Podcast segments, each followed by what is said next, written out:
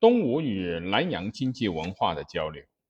东吴与黄龙二年福海求夷州之后不久，又进一步的巩固了对胶州的统治权，于是开始和角外的湖南，也就是现在的柬埔寨、宁邑经越南的南部诸国建立好友好关系。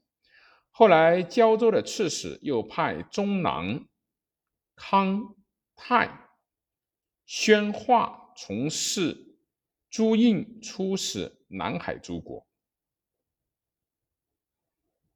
康泰等在湖南曾见到中天竺的使臣陈颂，他们向陈颂据问天竺的土俗，因此这时东吴和印度也有了联系。他们出使南海，所经及传闻，则有百数十国。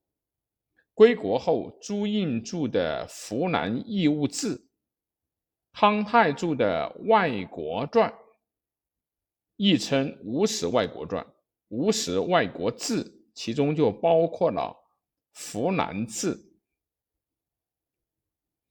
湖南传》《湖南土俗》诸篇，都是研究中国和南海诸国初期经济文化交流的宝贵资料。可惜原书已迭，现在我们只能够从《水经注》《梁书》《译文类聚》《通典》。太平御览诸书看到他的一鳞半爪。在孙权的黄武五年，大秦的商人秦论也从南海来到了交趾，后来又从交趾到达吴都的建业。他在东吴住了七八年之久，一直住到孙权的嘉禾三年至六年左右，才返回到本国。当时航海在南海之上的船舶，大者长二十余丈，高出水二三丈，望之如隔道，载六七百人，物出万斛。有中国船、波斯船、天竺船，许多角外人随舟大小，或坐四方，或后踏载之，有卢头目。夜如拥醒，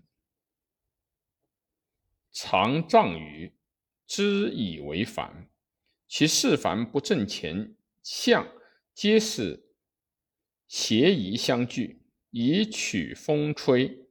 风后者积而相射，亦并得风力。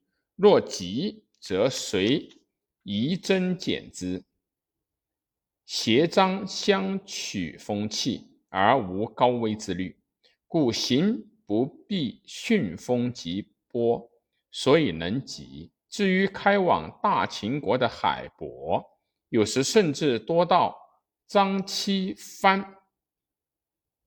其中湖南国的航海船舶，长者十三寻，广走六尺，头尾四余。皆以铁链路装，大者在百人，人有长短摇及蒿各一，从头至尾，约有五十人至四十余人。随船大小，行则用长桡，坐则用短桡，水浅乃用蒿，皆村上应声如一。从以上记载来看，当时吴国。与南阳诸国的国际交通已经相当的发达，商务关系也已经相当的繁荣了。